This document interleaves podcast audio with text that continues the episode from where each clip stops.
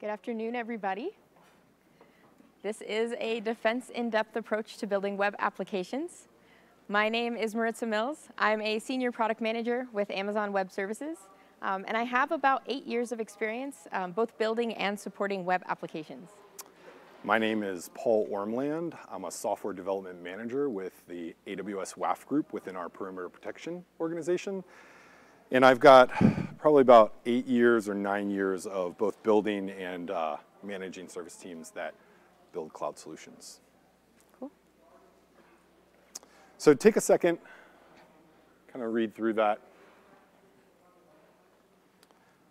I like this quote because when I think about security and when I think about approaching security within our applications, um, this reminds me that we want to take a comprehensive approach. I like the word thorough in there.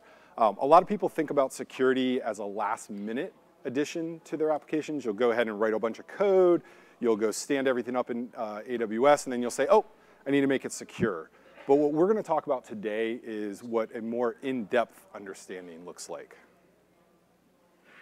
So just to give you an overview of what to expect today, we're going to start by defining what we mean by a defense in-depth approach to security. Um, then we're going to dig into the details of building security in your application as you're architecting it. Then we'll discuss ways that you can build the security around the application itself. Um, and then we're going to jump into some advanced mitigation strategies that are employed by customers on AWS today. So when we decided to entitle this talk Defense in Depth, the thing we were thinking through was this old medieval strategy, right? Where when you think about uh, defending something, if you've got one single point of failure, where if you if you're an attacker is able to breach your defenses, they're either all in or all out. Um, that's not very effective. So when we think about defense in depth, we want to provide, we want to basically spread out an attack over a large surface area which allows us to slow down that attack, right? And then we can provide multiple specialized solutions to prevent that attack. Um, and so what it, what it really does is it, instead of trying to prevent an attack from happening, it makes the attack not worthwhile. Um, so, the or, so the attacker loses momentum as they try to attack your application. So we're going to kind of talk about three different ways that we provide a defense in depth within AWS. It's going to start with building on a secure platform. You're all here because you're interested or using AWS technologies, and we provide a lot of things out of the box that we'll get into in a little bit that will just help you just by building on top of AWS. Next, we're going to talk about building security within your application right? There are things that you do as application developers in your code and in your architectures that are going to make you less vulnerable to being attacked. And then we're going to round it out with talking about how you build security around your architecture, right? Using some of the AWS technologies that we provide like Firewall Manager, Shield, and AWS WAF. And so when we're talking about building multiple independent layers of security, one of the things we want you to keep in mind is the um, intrinsic multi-layered um, aspect of the web applications that you're building and how those layers relate to the different services that you use at AWS um, and how you can use those services as part of how you kind of build that security both in and around your application. Um, so you see here uh, when we're talking about the application layer, there are things that you can use CloudFront for or Amazon Route 53 for as an aspect of building that security. Um, and then we'll talk about things that specifically affect um, you know, layers at layer three and layer four that might affect, say, your hosts on EC2. So for example, there are certain attacks that might happen at the outer layers of your application, such as the application layer, um, such as a SQL injection attack. Um, and this type of attack, if you have any kind of uh, data inputs that you're accepting from users um, or returning any kind of information to users from a database, um, if you're not properly sanitizing and validating um, what those SQL queries are, um, you could be giving data to people who shouldn't have that data. And we'll talk about ways to protect against that.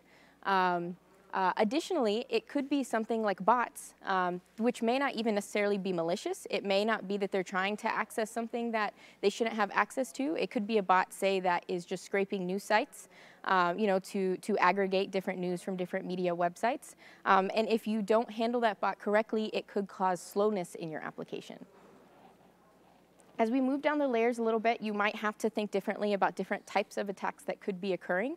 Um, there could be different types of, say, uh, denial of service attacks, such as a UDP flood um, or reflection attacks that could occur at these layers. And the reason we want to bring these to your attention is because security is not just about unauthorized access. Um, security is about making sure that your applications are up and available for authorized users when they need to access them. And so just to touch on the last two layers, um, these are um, operated and protected by AWS uh, intrinsically. And the reason I want to point that out um, is because you may be familiar with the shared responsibility model that we have here at AWS. And what we mean by shared responsibility is that AWS um, provides and protects um, the foundational hardware infrastructure um, as well as software aspects that you're building your applications on. Um, but it is your responsibility as the customer um, as to how you choose to architect your applications on AWS, as well as how you choose to expose those applications to the internet. So um, to get started, when we talk about um, the shared responsibility model, um, there are ways that we do make this easier for our customers to take on that responsibility. Um, and one of the things that we do here at AWS is offer standard protections for every single customer who's operating internet-facing web applications um, on our platform. Um, so for example, we have something called AWS Shield Standard, uh, which protects from all the most common layer 3 and layer 4 uh, DDoS attacks um, for anyone who has an internet-facing web application. Uh, additionally, if you want um, additional layer 7 protections, um, you can use uh, Amazon Route 53 and Amazon CloudFront and take advantage of those distributed POPs that we have located all over the world. So as an example of this, I wanted to talk about a customer that we have, um, which is Slack. Um, Slack in particular was interested in um, accelerating their API and reducing the latency to access their API. Um, as part of that as well, though, they had a need to make sure that they had some kind of inbuilt uh, DDoS protection as well. Um, and the reason I want to point this customer out is that they did choose to host their application uh, on Amazon Route 53 with a CloudFront distribution and behind an application load balancer. Um, and the reason I want to point this out is that without Slack having to do anything else at this moment, um, they are already protected against the most common uh, DDoS attacks at layer 3, 4, and 7. So next, let's talk about building security in your application. So there's really two main aspects of a defense in depth strategy. And we're going to touch on this first one, which I've highlighted in the red box right now, which is hardening inside your application. So this is best practices within your architecture, as well as best practices within your code. So when we talk about building the security in your application, there's a few things you need to think about before you even get started. Um, so one thing is that you should first understand what you're trying to protect against. Um, you don't want to be building um, uh, generic uh, security um, protections without really thinking specifically about how your application might be vulnerable. Um, and then second, once you know what those are, then you're going to proactively architect um, and write your application in a way that prevents it from being exploited. Um, and then lastly, once you've built your application, you do want to make sure that you have the right monitoring um, and other mechanisms in place to detect um, if there is a security event that you need to take action on or make an update to your application based on. And so one way um, to take advantage of the first one, which is knowing what those vulnerabilities are, um, is by looking at something called the OWASP Top 10. Um, the OWASP Top 10 is uh, from the Open Web Application Security Project which is a not-for-profit uh, research project that is uh, contributed to by many different security experts and specialists, both in the private sector and in academia, um, who come together to make individuals aware of what are some of the most common vulnerabilities that are in web apps. Um, so I touched on injection earlier. We'll have some examples about cross-site scripting. Uh, I don't want to go through all of these, um, but I do want you to take a look. Uh, chances are, if you're, if you're operating some kind of internet-facing web app, um, one or all of these do affect you. So let's dive into the injection example, right? So we're, again, we're thinking about how are we building security within our application. This is before you're even building out on AWS. SQL injection is one of the top 10 um, vulnerabilities that OWASP has defined. And what I'm trying to do here is give you two different examples. One of vulnerable usage where your application is not doing everything that it can to protect yourself against this attack. And another one where you're doing more, where you're able to protect yourself. So what we notice about the first one here is um, what we're doing is we're taking in these two parameters, the name and the ID. We're taking these as inputs from our customers or our users or whoever's coming to our site. But what we're doing is we're actually blindly putting those into a query that we're going to execute against our uh, database. Um, and the problem is, is there's no sanitation. So we don't know that an attacker isn't maliciously crafting those inputs such that the query that's executed against your database is not what you expected. So in the secure usage, we're actually doing the same things. We're taking in those same two parameters, but the difference here is we're relying on some of the framework technologies that we're building on. Um, so in this case, the, the prepared statement object, right? Where we're taking those variables and we're setting them in to that, which is gonna do validation on that. And so just taking advantage of some of the built-in technologies in whatever language, whatever frameworks that you're using to do things like sanitation and validation of inputs is the first step in protecting against an attack. So when we actually go and execute this query here, we're going to have some baseline level of protection that we wouldn't get if we just took it and concatenated a string together. The second one that we want to cover is cross-site scripting, or XSS, right here, right? So a lot of times when we're building our web applications, we think, oh, well, this is running, you know, within my session, within a customer's browser. There's not really a lot that's going on. But what I want to kind of point out here is if you're referencing third-party libraries, you're using other people's code within your applications, part of what you may be opening yourself up to is a cross-site scripting attack. And so in this attack, what's happening is, you know, we've included some, some JavaScript um, that's coming from some other site. What they're doing is they're crafting a, a URL that's actually going to take the cookie data from our site, things that might contain PII or other sensitive information that our customers don't want leaked, um, and it's going to actually send it when this image is loaded, right? Another one is a simple defacement of the website. So they're, they're coming in and they're crafting this um, such that the website is not going to look and feel as though you intended it to. And so these are two common ways that we have to think about protecting our app when we're including other data within our applications. We'll get a little bit more into this later too.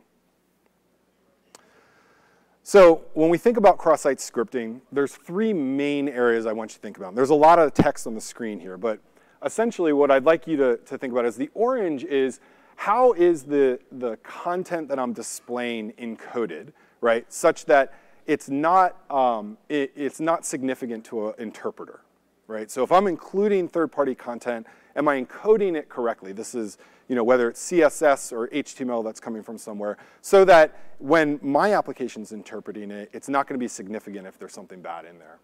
The, the purple or the middle one here is just the, the sanitation. And this is really just, don't use stuff from, from third parties or from even from second parties that you don't trust, right? Like understand what you're putting within your application. And the last one, the blue one, is thinking through a lot of the, the coding, right? So we want to do things like we want to sandbox where we can, meaning that we want to limit the execution um, within our websites to the smallest area possible there. We also want to think about what's going to happen with those objects. Is there going to be serialization? Is there going to be deserialization where there's going to be an interpreter going through some of this code that may inadvertently run malicious code on your site. And so thinking about how you can reduce those, uh, the, the surface area of the actual code that's running, as well as the objects that are being used, and, and that the fact that they are likely going to be serialized and deserialized is important. So we had the OWASP top 10 attack vectors. There's also a recommendation on, on 10 things you should be thinking about as you're building your applications, right? And again, there's a lot of text on here. Um, these slides are gonna be available um, in the coming days. But what, what I highlighted is, is four things that I think you should be thinking about that are crucially important. First, define your security requirements or understand what's normal for your application because a lot of what security is is about understanding and determining and detecting abnormality, right? And so you should first think about what do you expect your application to do? What do you expect your users to be doing within your application? Second, as we kind of touched on in the last couple slides, validate all your inputs, right? Like that's a huge way that you can help protect yourself is making sure that you're not using malicious data in your application, whether it's a SQL query or, or some other um, mechanism. The next is implement some sort of logging and monitoring, right? What this is going to allow you to do is this is going to allow you to detect when something abnormal is happening, right? Um, within AWS, and we'll talk about this a little bit, we have things like CloudWatch, right, which allows us to see metrics on how our application is functioning, but also set up alerts and alarms when it is functioning in a way that we don't expect.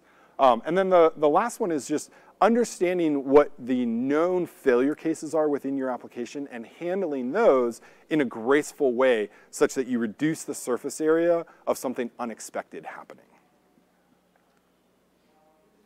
Okay, so that was building security in your application. Um, next, we're going to talk about how you can build security around the application itself. So as I said, there's, there's two real sides to this, right? So the, the first side we talked about was the things you can do inside your code. The second one, um, the, the last three bullet points here, are really how you can protect yourself around your code. So this is using things like identity and access management, right? Using security groups, um, having the right monitors and alarms set up on your application such that you can actually detect something that goes wrong, and having logging um, within your, your application, such that when an attack happens, you can then go back and understand why, how, and update your either security policies or your application if there was some uh, vulnerability within it. But you want to be thinking about this holistically. Again, it's, it's not something that you're just going to put on the outer shell of your application. It's going to be at every step of the way as you're building your architecture. And so when we talk about how to build this security around your application, we'll touch on a few tools that AWS provides um, as a way to help build that security around it itself. Um, I touched earlier on the standard protections. So just by building on AWS, um, your internet-facing applications, again, are protected um, you know, against the most common uh, DDoS attacks at layers 3, 4, and 7. Um, we'll also get into, however, um, some managed rules that you can take advantage of with AWS WAF.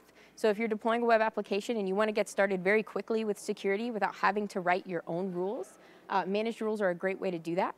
Um, for those of you who have more custom needs, uh, you will be able to write custom rules with AWS WAF. Some of you may be doing that already. Um, and then we'll talk about how you can scale the configuration of your security policies in AWS um, and how to audit those policies as well. So starting with managed rules, um, many of you may be familiar that in the AWS Marketplace, um, we have uh, a myriad of choices of different seller managed rules. Some of them, for example, are based on the OWASP top 10 that we talked about earlier. Um, these rules are automatically updated by AWS sellers, so once you subscribe to them, um, there's not much else that you need to do other than to decide if you want to keep using them um, or take on more. Um, in addition to that, just last week, um, we also launched AWS Managed Rules. Um, AWS Managed Rules are similar in that you are not going to have to do any rules writing yourself um, you're going to be able to take advantage of um, a lot of the threat intelligence that we have um, developed here at AWS by protecting our customers um, and protecting our own website. Um, and what we've done is taken a lot of that information and put it into these managed rules so that you can have them as well for your own web applications. Um, as a part of this update, both uh, Seller and AWS managed rules are now available to choose within the console, and you can absolutely pick and combine them in any way that you choose. So as an example of that, um, here is a list of some of the AWS managed rules that we're making available. Um, I'm not going to read through all of them. Um, however, for example, let's say you wanted to quickly spin up a WordPress site that you're hosting on a Windows machine. Um, one of the things that you might decide to do is say, I want to implement the following managed rules. I'll use the core rule set to protect from the OWASP top 10. Um, I'll also choose the WordPress um, rule set that protects from WordPress specific vulnerabilities. Um, and I'll also use the Windows rule set as well. Um, and this lets you very quickly get started with a basic set of security that you can apply to your web application. So one of the things that I love about what we just launched with the managed rules is we've got a team uh, a threat response team that's actually analyzing and updating these rules on your behalf um, without you having to do anything. You'll get the latest updates. And I want to take a look at one specific one, which I think is, is going to be one of our more popular ones that, that folks use, which is our IP reputation. Um, and so what we're doing is we've got multiple sources that we're using as an, as an input, but what we're doing is we've got this um, threat analysis automation, which is going out and it's trying to identify bots and, and other uh, forms of malicious um, IPs, things like open proxies and um, other things like that. And as it identifies it, we're storing it in our threat database, right? And so this is a continual thing that's running 24-7, um, and we're storing it there.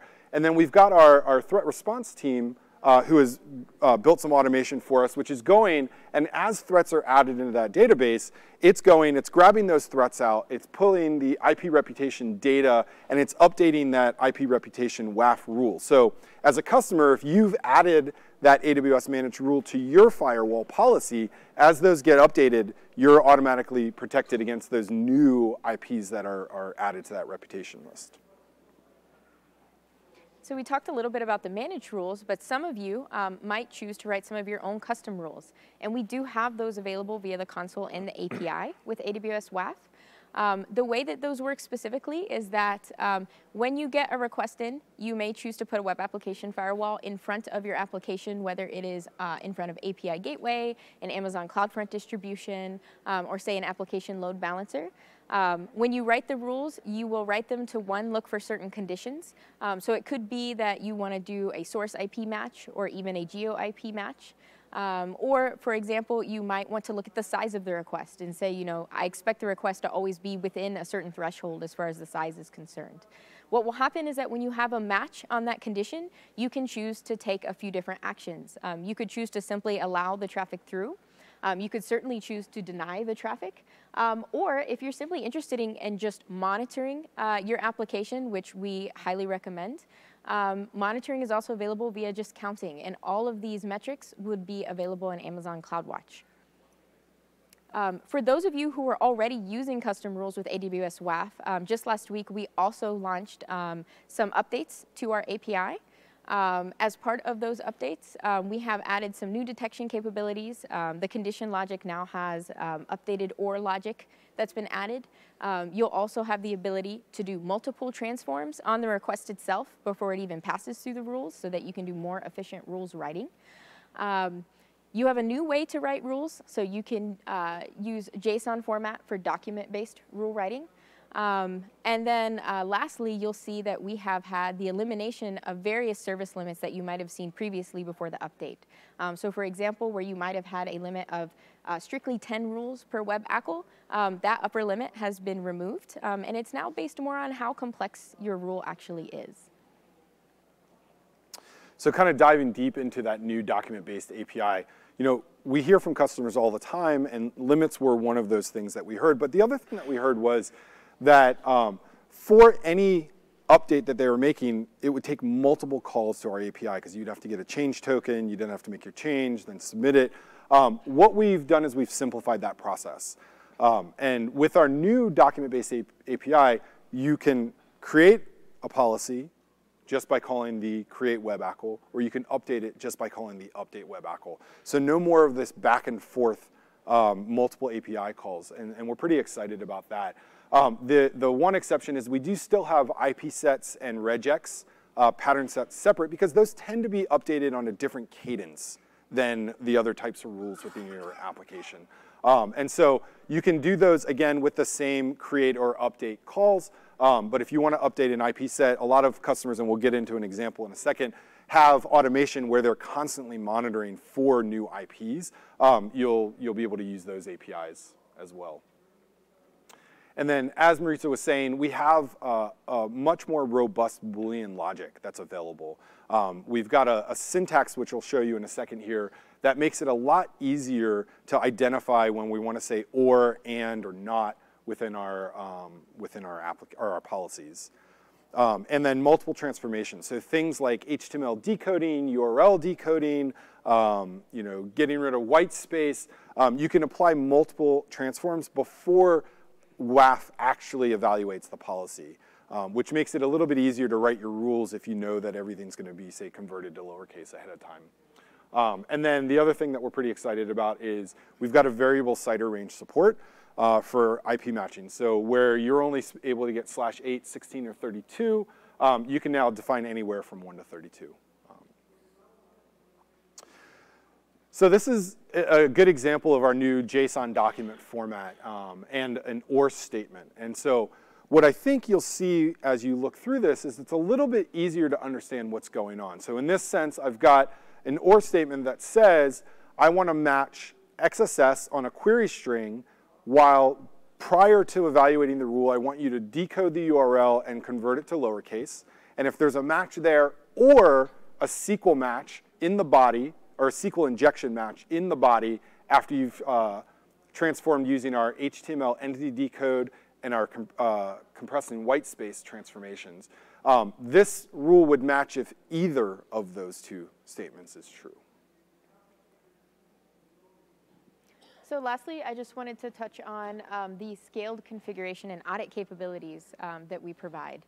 Um, so what you can do is with tools like AWS Firewall Manager, um, for those of you who are managing um, you know, tens or hundreds, in some cases thousands of accounts, um, uh, mirrored also by tens and hundreds and thousands of VPCs, um, you can use AWS Firewall Manager to manage that in a central or distributed fashion.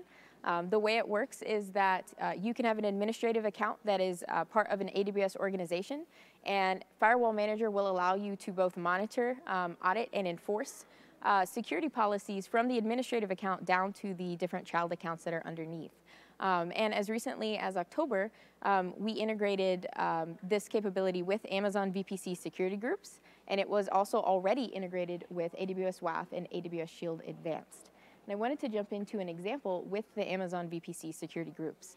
Um, so when we think about um, your security groups, this is a simple example of, say, uh, you have uh, a policy in a master account that says I only want to allow HTTPS traffic on port 443 for my EC2 instances. Um, in that case, you could have this policy in your master account where you have this one EC2 instance, and then you'll notice that underneath there are two child accounts. Um, the second account has ELBs and the, the, um, the third account um, has an EC2 instance of its own. And so what Firewall Manager would do is it will take a look at the policy that is in the master account, and if you have the auditing turned on, it will go to the other two accounts and say, okay, it looks like in my third account, um, I do have an EC2 instance, and the policy on that appears to differ from the policy that's in the master account. So in this case, um, the third account has an EC2 instance with a policy that says allow HTTP traffic um, on port 80. And so what Firewall Manager will do is alert you to the fact that that particular account is non-compliant with the policy in your master account. So as we've kind of talked about, defense in depth is sitting, thinking about the platform that you're building on, how you're protecting yourself within your code, and then how you can protect yourself around your code, right, and around your architecture. And so we've got multiple integration points with our web application firewall. Um, as Maritza was saying, you know, you can uh, apply a firewall policy with your CloudFront distribution, your API gateway, or your um, application load balancer. And you can also use multiple strategies. So if you think about the definition that we provided of defense in depth, right? You want to spread out your attack. You want to have more specific, more targeted um, preventions in there. You have the ability to do that with your WAF policies, whether it's using the AWS managed rules or the seller managed rules or custom rules that you're writing, you can write specific uh, rules that target um, specific attacks to your application. A couple things to call out. Uh, using firewall policies is not just for um, blocking things like SQL injection or cross-site scripting. People can also use them for things like geofencing their application right? If you only want your application accessible in a certain area, or you only want it accessible uh, by, or you want it accessible by everybody outside of that area, you can use your, your firewall policy for that as well. And so we can take a look at an example of a customer who did something very similar to that. Um, in this particular example, we have uh, our cu a customer, um, Pearson. Um, they actually used a multi-layered security approach with CloudFront um, and WAF um, as a way to secure against uh, and mitigate against DDoS attacks. Um, so on the one hand, they did use CloudFront to aid with their scaling. Um, and similar to what Paul just mentioned, they did use the geography of the, the globally distributed geography of CloudFront um, in addition to policies that let them block by geolocation so that they could make sure that they were mitigating um, or limiting traffic to just the geolocation where the, the application was hosted. Um, in addition to that, they also used a WAF to rate limit the HTTP requests themselves. And so we're going to go over an example here um, that, is, that is very similar to something that they did. Yeah, so when we think about a multi-layer strategy, um, th this is, I think, your, your basic use case, right? So we've talked about everybody kind of gets Shield um, out of the box, Shield standard out of the box. Um, a lot of folks are using Route 53 to do DNS resolution and do routing towards your applications. Um, but in this, in this example, what we're going to do is we're actually going to use two different sets of firewall policies. Our first one's going to be set out at the edge at either our CloudFront distribution or our API gateway, and we're going to protect against common things. Maybe we're going to use some rate-based rules in here, or we're going to use our IP reputation, um, things that are generic to all of the applications within our stack. And then as we dive in to our actual stack here, we're going to have a, a WAF that's associated with our load balancer that's going to have custom rules um, associated with it. So what would that look like in practice? Well, let's say maybe we have two different stacks uh, or two different applications. One's a Linux-based application using our, you know, your usual standard LAMP stack, the Linux, Apache, MySQL, PHP. And then our other one is a Windows stack, right, using Windows, IIS, SQL Server, and ASP. Um, so at the outer edge, both of those stacks are fronted by CloudFront. And so what we're going to do is we're going to apply our core rule set there. We're going to apply the AWS managed rule for IP reputation and SQL injection because both of these are using some sort of SQL under the covers, right, within the stack. And so that's kind of our generic um, uh, generalized protections, right, that we're providing all of the applications within our stack. But then as we get into this Linux application, we've got custom firewall, pool, firewall policy rules that we're writing that are specific to our application. You know your application best. Again, as we think about defining what's normal, you're going to have rules that somebody that's, that doesn't know your application wouldn't know to write. But we're also going to couple that with our PHP rules and our Linux rules because we don't want to have to think about how do we write rules specific to PHP or what are the, the common Linux vulnerabilities that we need to protect against? AWS is going to do that for you with our AWS managed rules. And then as we get into our Windows stack here, we're going to, again, have some custom rules that are very specific to our Windows application, right? To the way that maybe it's the, the types of inputs or the types of headers that you expect for this application. Um, and then we're also going to use our AWS managed rules for Windows. So we'll give you another, this is a, a very simple uh, use case for, for um, AWS WAF, but we'll give you another one where maybe you have two different aspects of your application. You have one that's a public aspect where you want all of your customers or your um, clients to be able to use, and, and that's what we're defining here as the public internet. Um, but maybe within our application, we actually have an administrative suite, um, something that we only want folks within our group that in, this uh, example, are, are Seattle admins, right? Um, and we only want them to be able to access that portion of our site. So what we're to do is we're to write a, a, a, custom rule that will restrict that admin page to the three um, IP ranges that we've defined here, which we know are our Seattle-based IP addresses. And we're to apply that to say that whenever the rule is matching our admin login page, um, and we're going to go ahead and convert that to lowercase ahead of time because we don't want to have to think about case sensitivity or fat fingering um, something as we define that rule. And so what that's going to allow, uh, allow us to do is say that we only want to allow those IP addresses to hit that portion of our site, uh, which will, again, restrict access to everybody else. So the last part of kind of that uh, holistic approach I was talking about was also, so you have your code protected, you're using the right services, you've got firewall policies, and maybe you're, you're using Firewall Manager because you've got multiple accounts or multiple things that you want to keep in compliance or audit. The other thing that you want to be able to do is if something does happen, you want to be able to detect it and you want to be able to triage it and debug it, right? And so the, the two things that we integrate with within the AWS WAF product is Kinesis Firehose, which allows you to take on a per request basis and get full logs for your application. So as a request comes in, we'll send it to Firehose, and Firehose will send it to a, a destination that you want, something such as S3, perhaps. Um, and that'll allow you, as you want to dig into the details and understand why a particular request came through or why a particular request was blocked, it gives you the data necessary to dig into those details. Um, and then CloudWatch, as we've mentioned earlier, gives you the ability to, to monitor and alarm on the, the usage of your application, right? So you can go in and determine what's normal, what's outside of the bounds of normalcy for your application and get an alert, right? Maybe it's something that's trivial. Uh, you have the logs that you can go in and, and check and analyze that, but you have the protections of knowing when something happens that you will get alerted. Okay, so now we know how to build security in your application. We've talked about how to build it around your application. Uh, we'll take a little bit deeper look at some additional um, mitigation strategies that you can use um, to protect your app. So one customer example that we want to focus on um, is a uh, retailer, eVitamins, um, which sells vitamins directly to consumers. Um, they had some concerns about uh, malicious bots accessing their website. So they implemented their own what's called a honeypot strategy. Um, that honeypot is designed to lure and attract bad bots, um, specifically so that they can be identified. Um, and then their source IPs were added to a blacklist um, automatically.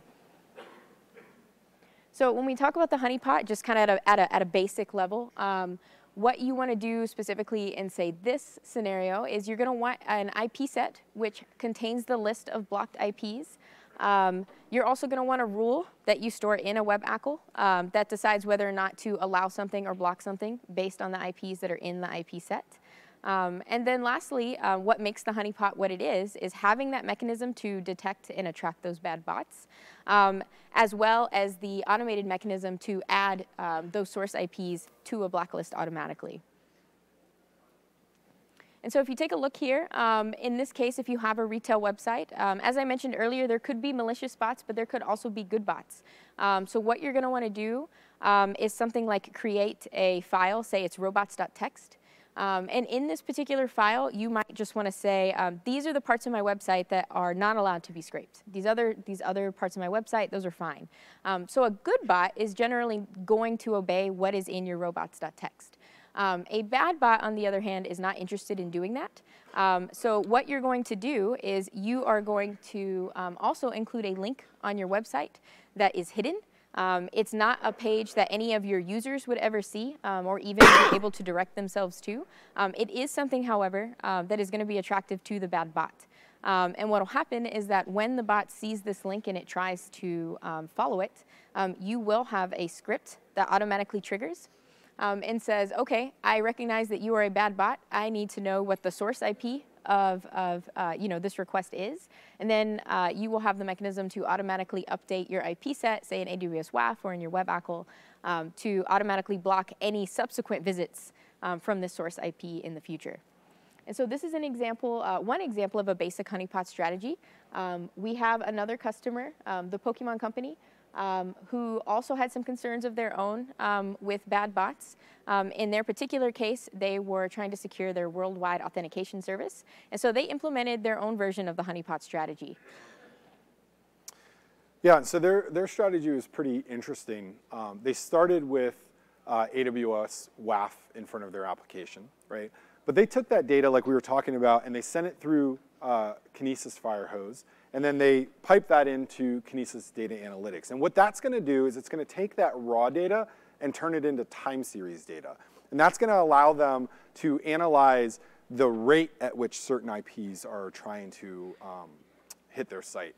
Uh, they put a lambda in between, which is actually going to do that analysis, right? It's going to look and say, you know, this IP over this range, right, um, was in there, and it's just going to store that data in Dynamo.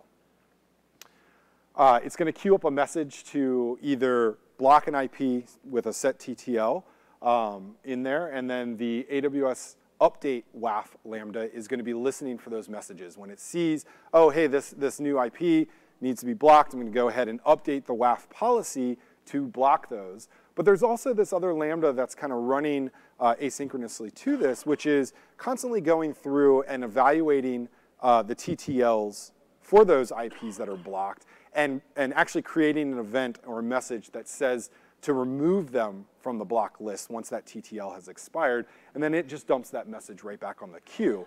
And all of this is automated, so you don't have somebody that's sitting there having to monitor this, but you do have a pretty robust system that is able to identify um, bad IPs on the fly and update your WAF policies um, to protect against them. And so that might be a theme that you've noticed with the last two honeypot strategies, um, which is a, a, theme of automating your security. Um, so we talked about managed rules, we talked about custom rules, um, but also a big aspect of um, staying secure and kind of scaling um, quickly with your applications and being able to re react quickly um, to events is implementing automatic things like automatic detection or automatic controls um, or even automatic alerts so that you can immediately know when something has happened. Um, we're going to look at a, a final example um, using Amazon GuardDuty for the detection, uh, AWS Lambda for the automation, AWS WAF um, as part of the, the firewalling rules, and Amazon DynamoDB. So in this particular example, uh, we're going to automatically block suspicious hosts um, based on finding types from Amazon GuardDuty. Um, if you're not already familiar with GuardDuty, Guard Duty is a service at AWS that constantly monitors um, your application and other uh, aspects of your applications on AWS um, to look for things that might be anomalous or, or certain activities that could be suspect, and it returns those to you um, in the form of finding types. Um, let's say in this case there is a brute force attempt against uh, or, or, by an EC2 host. Um, uh, that might trigger, uh, that finding type might trigger an event um, in CloudWatch. And what you can do is have that event also trigger a Lambda. Um, so when that CloudWatch event goes off, um, that Lambda can do one of four things, um, or well, all four things. Um, the first thing it's going to do is check Amazon DynamoDB, which has state data for the blocked host, and that's where it's going to grab the source IP from. Um, then what it's going to do is it's going to add that IP both to uh, WAF as a rule and to your web ACL so that it can be blocked. Um, and then it's going to use the Amazon Simple Notification Service to send you an email um, to alert you not only that a finding uh, type has, has happened, um, but also to let you know that it's um, already been taken care of um, and you've already made a block based on that. Um, and certainly you as the security administrator can go in and ensure that you did want to take that action. And so that was kind of a review of the different ways that you could, um, you know, automate your security, some advanced mitigation strategies. Um, certainly, we're, we're one of the first talks this week. Um, if you're interested in learning more about that security automation, or if you're really interested in bot mitigation strategies, um, there's a number of different talks that are happening um, later today and later this week. I encourage you to look them up in your schedule. Um, but for example, if bots are a big concern for you, we've got a talk, bot mitigation at the edge, that you could take a look at. Um, you know, if you have been kind of scratching your head about how to deal with your uh, hundreds or thousands of uh, security groups uh, on Amazon that you have to manage, uh, we also have a session on scaling security group management with AWS Firewall Manager. Um, so definitely encourage you to take a look at these if you want to dive deeper. I think just to review uh, what we've talked about today, um, to start, we talk about um, if you want a defense in-depth approach, you start by how you architect the application itself. So that's building security in your application. Um, and then once your application is up and running, you want to make sure that you have security actually around the application itself. Um, and then foundational to that is making sure that you are building on a secure platform in the first place, um, which we talked about the shared responsibility model and how AWS provides that security for you. And so this is the last slide. Um, again, if you want to learn more, we have AWS training and certification. Um, but I think that that is it at this time. Um, if you have any questions, uh, Paul and I will take them out in the hallway. So thank you for coming. Thanks.